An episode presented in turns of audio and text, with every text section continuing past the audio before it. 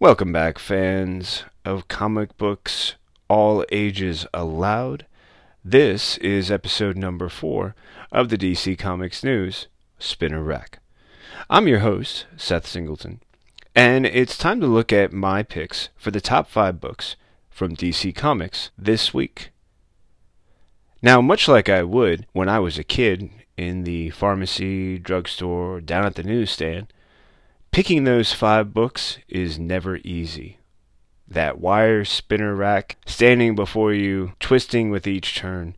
So many choices. How can you possibly know you've picked the right one? Well, I went with five, and I'm going to get started with book number one. That book is Batman number 68. Let's start with what's happening. Pre wedding excitement creates two very different bachelor bachelorette experiences for Bruce and Clark and for Lois and Selina. But how much of it is all occurring in Batman's mind? Well, uh, you're going to have to read the issue for that. I'm not focusing on spoilers. But I will tell you why I picked it. Tom King is picking up where he left off with the tension of the wedding. And if you talk about anything related to Batman or read any online content, the impact of the announced wedding and the build up to it and the polarizing positions taken when at the end of issue number 50 it did not happen has created a wide range of feelings. And if you're bringing any of those feelings to the reading of this book, then that was by no means not intended for either you or any other reader, who no doubt is coming to this issue with their own opinion. The online teasers have practically foreshadowed, if not outlined, that Batman is, well, he's about to be taken down by Bane in a very severe fashion, something perhaps not seen since the days of the 90s and Nightfall.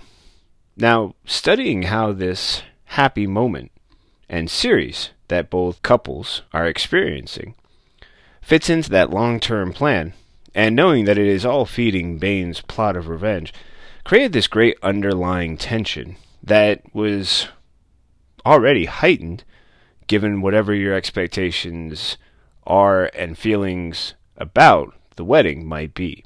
Also, the recognition that Batman is always going to return to the darkness is another tension that simply doesn't have to be stated, and by this time is thoroughly known, if it's not already known to every hardcore Batman fan, who knows that this is one of his, well, foundations. But whether that choice or need is the deciding factor is usually part of his motivation. Let's get to my favorite parts. Regarding story, I have a few. The first, Lois and Selina getting drunk on interstellar alcohol. And then, after a series of fun events, including dressing up in super outfits, they sit back to watch the Superman replicas perform a striptease. Bruce and Clark exchanging awkward small talk over soup and a tour of Wayne Manor was my second favorite story moment. I especially enjoyed the part where Clark admits he knows nothing about art even though Bruce is trying to explain that the artist he's showing him is actually quite well known as far as artists are considered. Third final moment, page 20. Bruce and Clark have a moment of honest conversation. For the most part, it's coming from Clark. But the fact that Bruce is willing to listen and appears to almost be ready to respond in a similar heartfelt fashion makes it a very quiet powerful moment. And in the midst of all their conversation, Clark says, I love being Superman, but I hate that I have to be Superman. You, Bruce, you hate being Batman, but you love that you have to be Batman. Now, regarding art, my favorite moment had to be Kara, and the way she stands right there in front of the door to the Fortress of Solitude framed between the shoulders of Selina in a bachelorette outfit, replete with veil, and Lois in a hooded fur coat, and with them both facing her, and knowing that she holds the key to unimaginable possibilities, Kara is saying, Are you ready?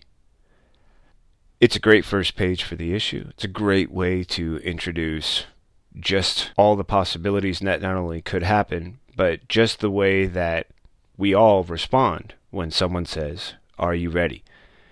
Because there's that gut check moment where you have to ask yourself, Is there going to be something that's going to make you stop and hold back? These two ladies have already been drinking.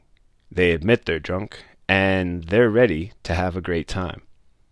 Now, whose idea exactly it is is never really made clear.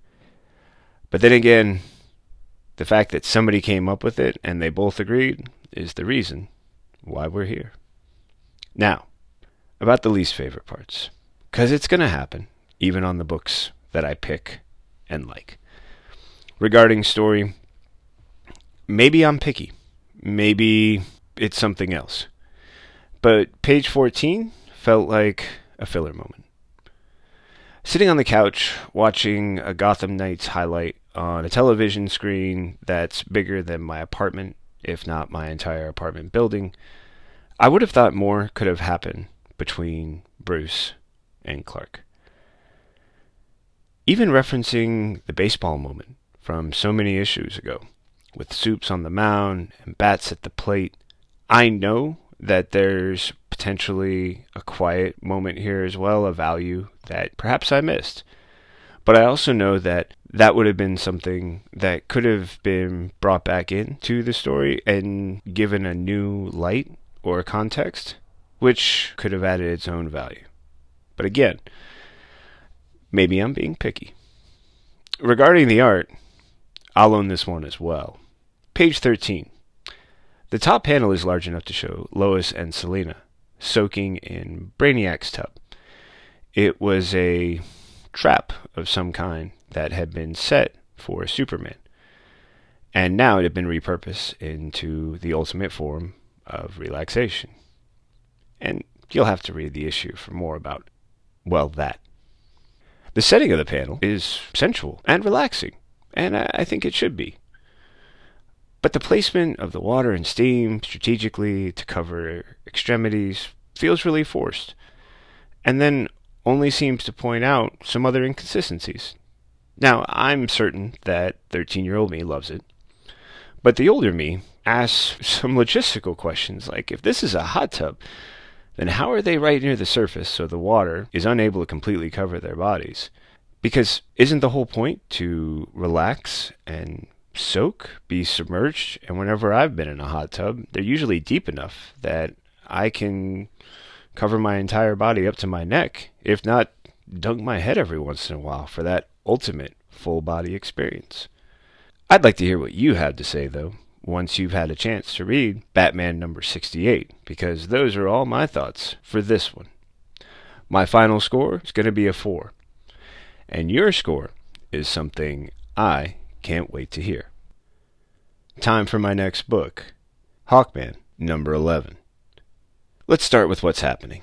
And oh man, suffice to say that if you have not been reading along from issues 1 through 10, then everything I'm about to say might sound rather fantastical and unimaginable.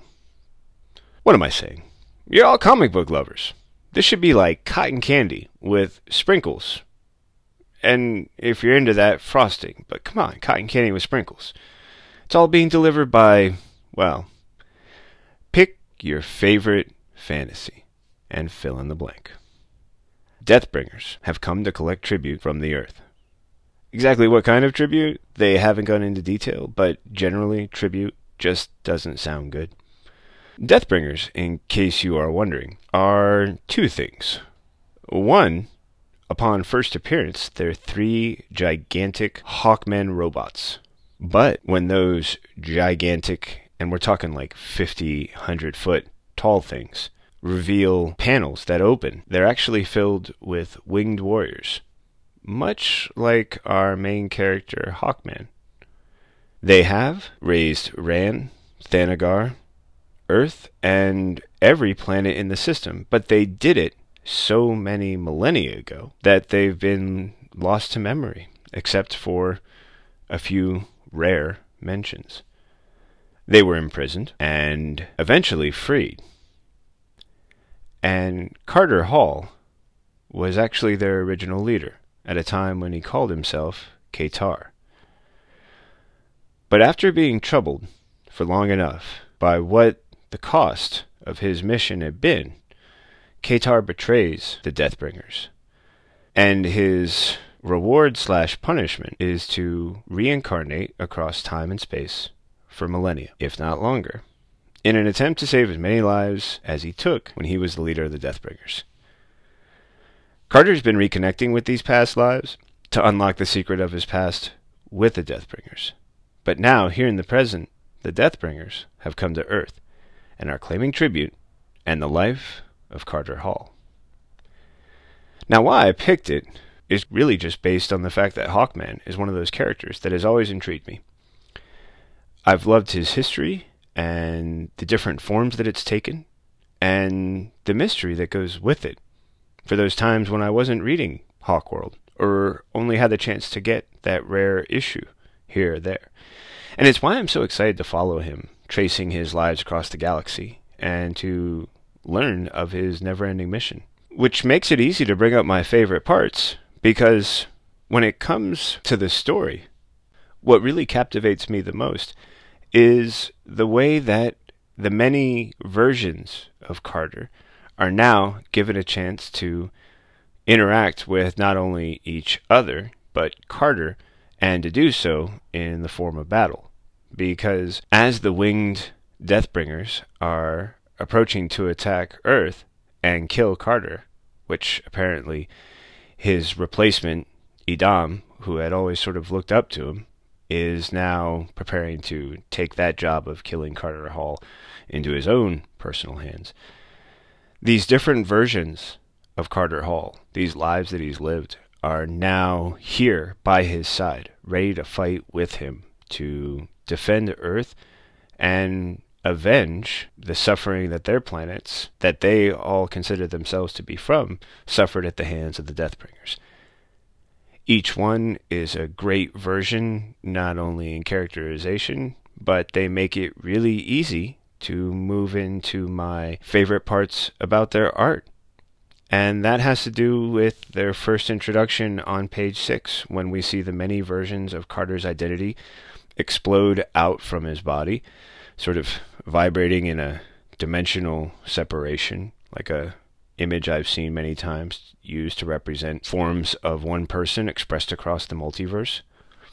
And as they do, they rush outward to attack those swarming Deathbringer soldiers.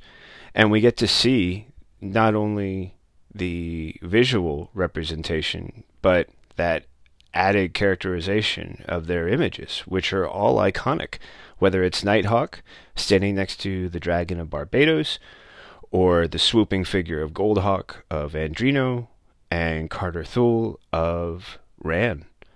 Each one carving across the sky, basically risking their lives to defend the planet that Carter calls home, and each one doing so with such singular and specific approaches that they all feel so real and different, and more importantly, authentic. And then my second favorite image is on page 9, when Carter, on a double splash page, is pinned by Idam.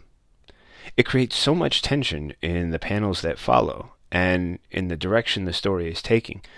But it's such a dramatic pause it's a feeling that not only is Carter defeated, and now he has to find another way to win, but it's also a sense that Carter's been on his back before, and he's always found a way to fight back. And for me, it created this great desire of watching him struggle and knowing that for me, there was always that sense that, well, one, it's his book and he's a hero and there's been no suggestion that he's going to die. So I I don't have any sense of that possibility. But two, because even if he does, he'll be reincarnated and continue his mission. And yet that's not reason enough for him to just give up. It's reason enough for him to fight, to keep fighting, to fight harder, and maybe risk more than he would if he didn't know that. And this setup with that moment is really beautifully laid out, and for me, presents so many great images that, well, I mean, it's one image, but it creates so many great comparisons for the images that follow that I really feel that its impact, while powerful in the moment, is also extremely resonant, and it's something that I really enjoyed. Now, that doesn't mean that I'm just here to blow sunshine. It does mean that those were some of my favorite parts, and just like my favorite parts, there are also my least favorite parts. When it comes to the story, there's a three panel appearance of the Silent Knight, and it's pretty cool in that he's a knight and that he's there to help defend citizens from attack. And then we get to see him and Madame Xanadu have this great interaction. But if there was a need for the reference to Xanadu's age or history, or that they have a shared relationship, and that her previous name was Nimue or Nimu, it did not need this degree of presentation, which to me felt forced, and something that I believe could have been created or presented differently. I'd like to see something more than this moment developed at some point if there's a reason behind it. And if there isn't, while I appreciate the wink nod to a panel corner of DC's history, it was so small that I probably would have preferred uh, something a little bit more on the comedic side, like even the Beefeater, who really, for so very many reasons, was part of just this additional levity for the Justice League when things were going so terrible way back in their 1990s Breakdown series. I'm not saying things are that bad, but if we're just doing a quick drop in from an old character, well, what's wrong with Beefeater? My other least favorite part in the story has to do with when Idam has Carter defeated. And Hall begins arguing to keep this between them. Idam then says, Well, no problem, I've already get you beat. I mean, in so many words. And then he proceeds to leave Carter there, fly back towards his ships, calling out for the Deathbringers to return to their ships and for the ships to launch their biggest weapon and to raze the city and then the entire Earth. Now, beyond the fact that by this point I'm pretty sure lots of other heroes would have shown up by now and responded to these three gigantic, monstrous machines floating in the atmosphere above this town and Earth, but also, it felt like a Bond villain moment. One of those times where the bad guy clearly has the good guy beaten and doesn't finish him off right then and there. In a more realistic setting, or perhaps even in a different storyline, I would think Idam would have killed Carter. Maybe even put down all of the other versions of him and then, with the people so shocked and horrified by what they've just witnessed, then wipe out the city. Maybe even get some of this on cell phone and broadcast it around the world, and then attempt to wipe out the world. I mean, if you're really planning on doing it. But this sort of pause to fly up and dramatically announce that now you're going to destroy everything. From a realistic and logistic side of things, it gives Hawkman and all the versions of him more time to actually do something which I'm guessing they're going to do in the next issue. And we're going to have to stick around to find out about that. But before I do, I don't want to leave out the fact that there was also a least favorite part regarding the art. And that had to do with the fight sequence of panels on page 17, which felt kind of rushed and lacked a lot of detail to Idam's face that only made the clean lines for Carter's face and body that much more jarring. And I wasn't sure of the intention. I just know that when I was looking it over, even on a second and third reading, it felt like something that didn't work for me. And it made that part, just that page, a little less enjoyable. Overall, this was a really great culmination for a lot of development and story that's been leading up to well, what felt like an ultimate, but now might fall more into the penultimate conclusion. For me, I'm going to go ahead and give this book a 4.5 out of 5. Your score is something that I just can't wait to hear. And for our next book, I'm taking a look at Red Hood Outlaw number 3. Let's start with what's happening. Essentially, Red Hood has taken over the Iceberg Lounge and is holding Penguin captive.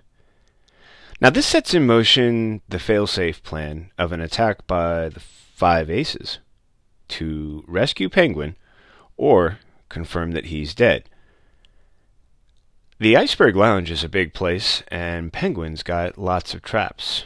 The challenge here is how can the Red Hood handle this attack when he's only just begun to settle in.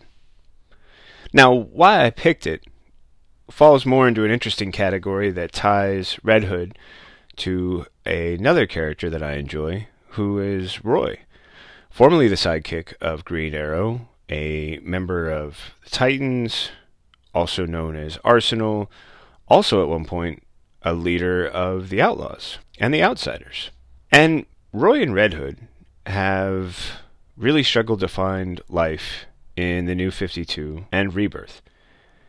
And finding a place that Jason Todd can call his own and a mission that's separate from Batman, but still doing Jason's version of revenge and his approach to fighting crime, in my belief, is something worth following, even if it's only intermittently, even if I only get the chance to pick up and try to see just what his newest approach is to creating a life for himself when his first go around was so violently interrupted, and his return has been anything but smooth.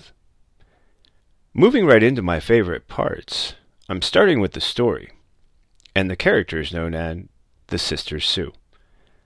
I'm not going to go into all their names, they're too enjoyable to read on your own.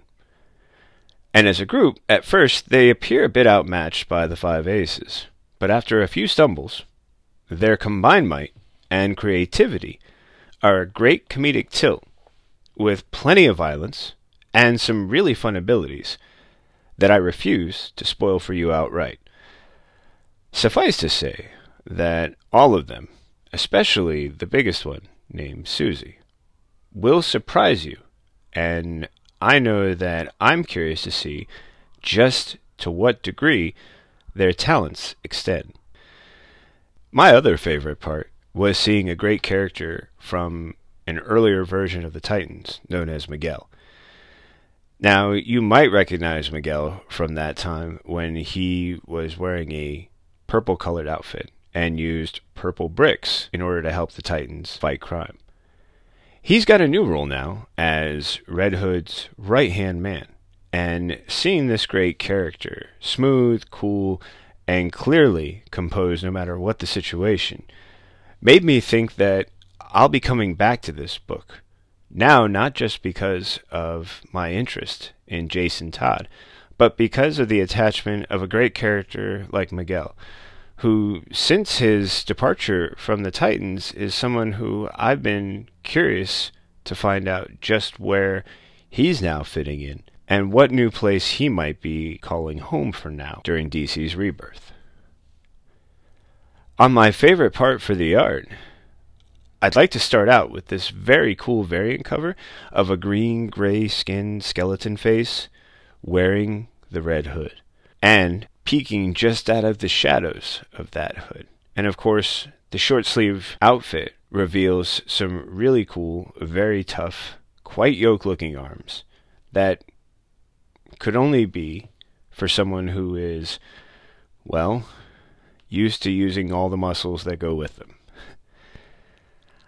My other favorite part that came from the art side was this great series of falling and fighting panels while also carrying on quite a lively debate between Red Hood and one of the members of the Five Aces on page 21. Jason and the villain, who now works for Penguin as part of the Five Aces, are familiar with each other due to their relationship with the All-Caste. As with any book, there are going to be least favorite parts. For Red Hood, my least favorite story side had to do with the introduction of a former love interest that felt really forced. I know just from a overview that she was someone or something to complicate the attack by the five aces. But she felt more like an unnecessary kind of Rube Goldberg step, something that was just a, an additional calculation, much like a chess move, than even an emotional struggle or difficulty or challenge for Jason.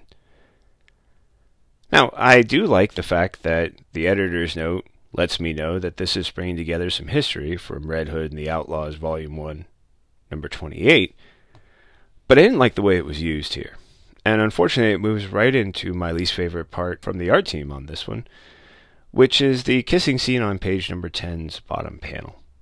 It felt cheesy. It also felt forced, and the spotlight sort of splaying in the distance on either side of them as they embrace and kiss felt cheesy. I know what the intention might have been, but for me, it didn't ring true. And with all those thoughts, my score for Red Hood Outlaw number 33 was a solid 3. You can give us your score when you tag us on social media. With time for just two more books, I move right into Detective Comics number 1001. Let's start with what's happening. Bats all over Gotham are dying. And after all of the excitement of Detective Comics number 1000 and the numerous stories that came from it, it could be easy to think that there's only smooth sailing ahead and all the challenges are behind a character when they reach book number 1000. But that's not the case for Batman. Never has been, never will be. And with these bats all over Gotham dying, we get to see the first move from the Arkham Knight in an all too well planned takedown of the Dark Knight. And while it starts with the death of all of these bats, the introduction and the ignition of a small sun over the city of Gotham at nighttime is really just the next step in what appears to be many more to follow. Now, why I picked it has to do with the fact that Arkham Knight feels like a new version of the character of Azrael as I saw him in the 1990s. And I always wondered how Nightfall would have been different if Batman and Azrael hadn't formed a relationship, one that would allow him to take on the mantle when Batman was broken by Bane. I feel, though, that there's something different in that Arkham Knight's mission echoes uh, a history similar to that of the Court of Owls and a belief that when Gotham has fallen so far into the darkness, that only a plan set in motion from so far into its history can come forward and bring it any hope of redemption. Now, I had a few favorite parts, and I'm going to start with the story. Watching Batman follow the mystery of the dying bats was a really great chance to once again see the detective, who's named for this series Detective Comics, put in the detective work. It's earnest and methodical. But foreshadowing has already suggested that this is all just a trap. And I like seeing the impact when the trail of clues lead Batman to Francine Langstrom and the effect that it's having on her which eventually forces her to inject the man bat serum, turning her into the woman bat and fleeing to a bat sanctuary at the zoo. It's there that the Dark Knight finally has a chance to give her an antidote that reverts her back to her human form. And even then, more great clues are revealed through her mumbling about too much white noise and other references to interference. The methodical pursuit of Batman with manpower and arrows that follows is completely unrelenting and extremely powerful. It's an impressive moment to witness just how much is required to eventually bring him to the feet of the Arkham Knight. And it's all started with my favorite part from the art, which introduces just what's really happening with this violent transition on page 14 from dark to light. It's so sudden and so disruptive that it actually jars and shakes Batman from his balance.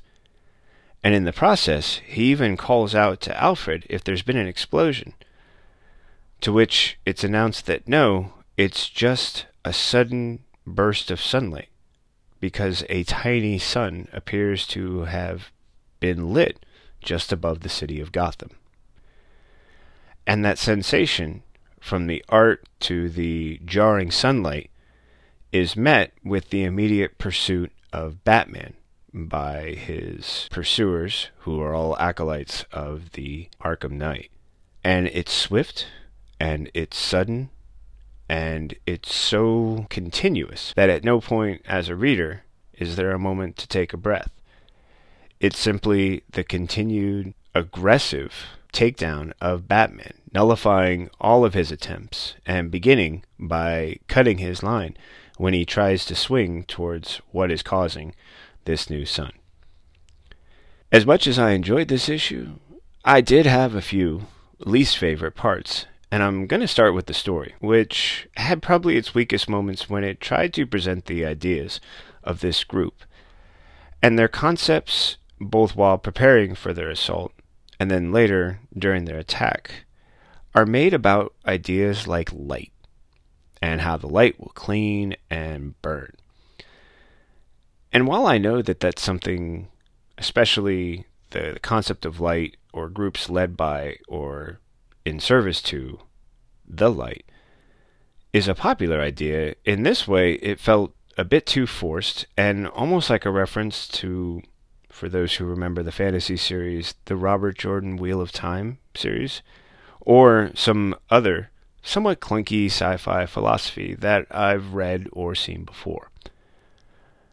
I know there could be more value here, but on first introduction, that's just how I'm perceiving it. On my least favorite art side are pages 15 through 16, which are the moments when Batman is deep in his attempts to get away. The blurs of motion that's created around his arms and legs and torso as he is continuing to move is very evident and I think well done. But it draws me to a strange lengthening of his face and neck, which is just weird. And I swear that it feels like, to me, like it's a version of Plastic Man doing a or his best Batman impersonation. And I'm honestly not trying to be a jerk here, but it just doesn't fit. Especially when, after all that, by page 18, his face no longer seems as stretched out. Now, I noticed some of this effect in one of the earlier pages, but it was very short lived. And yet, from pages 15 to 16, the series of panels in which it appears again are very discordant and something that pulled me out of the story long enough to ask, why is this happening? And is there something more that I should be understanding? Or is it just something I don't understand? And that's why I don't like it. Or do I just not like it because I don't think it fits? And I ended up with the last one. I really just didn't like it because I didn't enjoy the way it fit. And I didn't feel like it was something that added to the story in any way. And as I mentioned, because it pulled me out, I felt it was one of my least favorite parts. Now, all that being said, you might think it's easy to guess my score, but on a range of 1 to 5, I gave Detective Comics number 1001 a solid 4. Your score will stay a secret until you share it with us. And it appears that with this beautiful weather, even the birds are beginning to sing. I don't know if you can hear them in the background, but they've certainly begun calling as we approach uh, my fifth and final book for the spinner rack. And for this next title, I went ahead and chose Justice League Odyssey number 8. Let's start out with what's happening. Darkseid claims to have the solution that the Odyssey team needs. But this team has him shackled until they can figure out if he's someone they're willing to trust. The warriors of Tamaran, Azrael, are attacking, and time is growing short for the team to decide if they can trust Darkseid. Why I picked it? Well, with the source wall broken and things falling apart, I love that this motley crew of Green Lantern, Jessica, Kori of Tamaran, and Azrael have gone charging into the ghost sector against the wishes of the rest of the Justice League in an attempt to right a wrong that they all feel responsible for allowing to happen. I generally feel that a quest set out to avenge a loss and also to redeem a sense of either failure or inadequacy can be so fraught with emotion, risk, and the ability to lose everything with such a gamble to be an extremely compelling story that I generally find myself um, unable to turn away from. and seeing this proposed not only on a galactic scale, but with some of my favorite characters, and some who I have a history with but am enjoying seeing cast in new light, such as Azrael, and the Green Lantern Jessica, has made for a really enjoyable story, and one that every so many issues I find myself drawn back in to catch back up, no matter what new title might have taken me away, simply to see just how far a challenge can be extended, one where the risks continue to mount, the threat continues to grow, and the opportunity for success continues to narrow. And that's what I feel is really occurring here in Justice League Odyssey number 8. Regarding my favorite parts, on the story side, Darkseid's claim that he is trying to preserve life itself is such an antithesis to everything that he's been shown to do previously. I mean, this is the same Darkseid who spent almost his entire existence trying to figure out a way to essentially defeat life and turn it into the dark misery that he, as Darkseid, ruler of Apokolips, has come to meet. But his argument isn't without logic. See, without life, he has no existence as the opposite to life. He will cease to exist, and so will the structures of order and chaos which sustain the universe in which he has ruled for so long. But in order to preserve life, Darkseid claims he must become a fully powered cosmic being. He blames the Justice League for putting him in this position. He blames them for breaking the wall and reducing him to infanthood so that he was powerless to stop the coming darkness when it arrived. He actually begins to belittle the team for referring to him as something so petty in his mind as a supervillain, and he feels that in many ways they are the villains, and he is just a cosmic agent of order doing what he knew to be right and they were simply getting in the way. And that now all of the disastrous consequences that are clearly compounding around them are something that he blames or that he lays the blame for directly at their feet.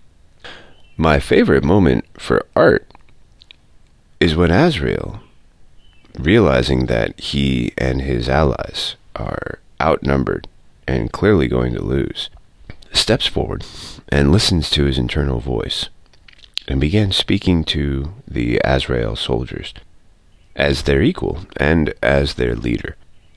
And I really like this image of the bodies falling around him, swords drawn against him, and while aware of all this, lowering his sword so that he can begin making his speech. It's a great image. I love the uh, darkness of the lighting and the images of the bodies and the chaos of those around him still fighting. And then off in the distance, the serenity of two planets, one closer, one farther away, appearing like distant moons, clearly creating a unfamiliar, foreign, and clearly alien setting for this to occur. And yet for this soldier from Earth, this warrior from a hidden and secretive caste, and his ability to, using just his voice, be the commanding presence to bring all this to a halt. Now, of course, it's pointed out that Darkseid had said that Azrael would be the voice that binds. And apparently, in this moment, he's beginning to understand just what that means, not only for him, but for the team and how they can potentially move forward with the assistance of Azrael's acolytes and perhaps gain the assistance of even more allies, even those who once viewed them as enemies. Now, of course, this wouldn't be a full review if I didn't break down what I felt were my least favorite points. And starting with the story, I don't trust a broken Darkseid any farther than I can throw him. And I don't trust this attempt on his part to make the villains or make the heroes feel like villains, and he as a villain present himself as a savior. And despite all of his claims about nobility and bringing order, when the attack from Azrael's soldiers and the Tamaranian soldiers led by, or Tamaran soldiers led by Kori's sister, begin their attack, Darkseid is clearly thinking about himself, and even while shackled, his animalistic attempts to escape, including running from the battle to find an ancient temple, and running past Cyborg in order to do so, appears completely self serving and anything but noble. And actually, this leads into my least favorite art moment, which is when Cyborg follows Darkseid, and in doing so, stumbles upon a temple on page 19. The temple looks like something that would be considered ancient here on Earth. Uh, something that I would tie to the Aztec, Mayan, or even the early um, ziggurat style temples, which were one of the first forms of a temple or pyramid to be built in uh, pre industrial or even in our most ancient societies here on Earth. And yet, despite the fact that it has a stamp of Darkseid on the outside, it and it's clearly meant to be ancient, my initial instinct was to ask why a temple? I mean, why not something more primitive, like an ancient but highly stylized, um, I don't know, beehive, or some other sort of structure that didn't feel as clunky as a temple. I mean, I've watched enough Ancient Aliens as a young person, and as much as I enjoy it, when I do, this image didn't ring true for me. It felt forced. It felt like an attempt to claim authenticity by using a structure that we consider ancient.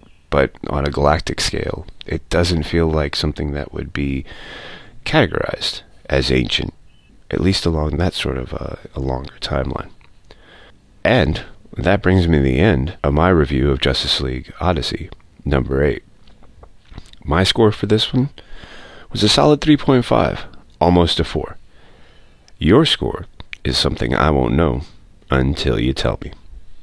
And keep in mind, DC Comics News is available on all the major podcast platforms Apple Podcasts, Spotify, Stitcher, and Google Play.